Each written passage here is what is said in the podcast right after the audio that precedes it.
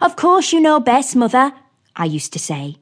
But it does seem me a dreadful waste of time. We might be much better employed. How much better employed? asked my mother severely. Why? I answered. In eating or sleeping? At first, my mother used to box my ears and insist on my learning such little accomplishments as she thought necessary for my station in life. You see, she would say, all this playing with tails and reels and balls of worsted is a preparation for the real business of life. What is that? asked my sister. Mouse catching, said my mother very earnestly. There are no mice here, I said, stretching myself.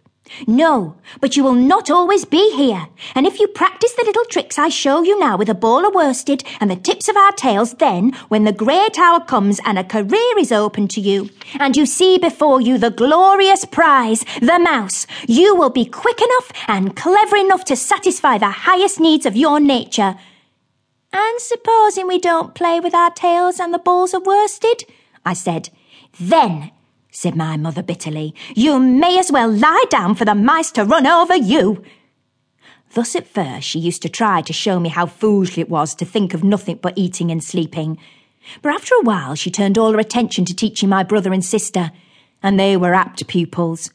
They despised nothing small enough to be moved by their paws, which could give them an opportunity of practising.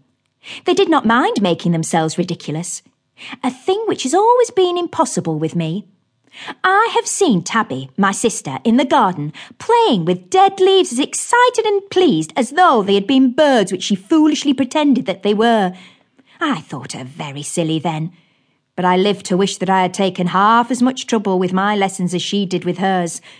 My mother was very pleased with her, especially after she caught the starlings. This was a piece of cleverness which my sister invented and carried through entirely out of her own head. She made friends with one of the cows at the farm near us and used to go into the cowhouse and jump on the cow's back.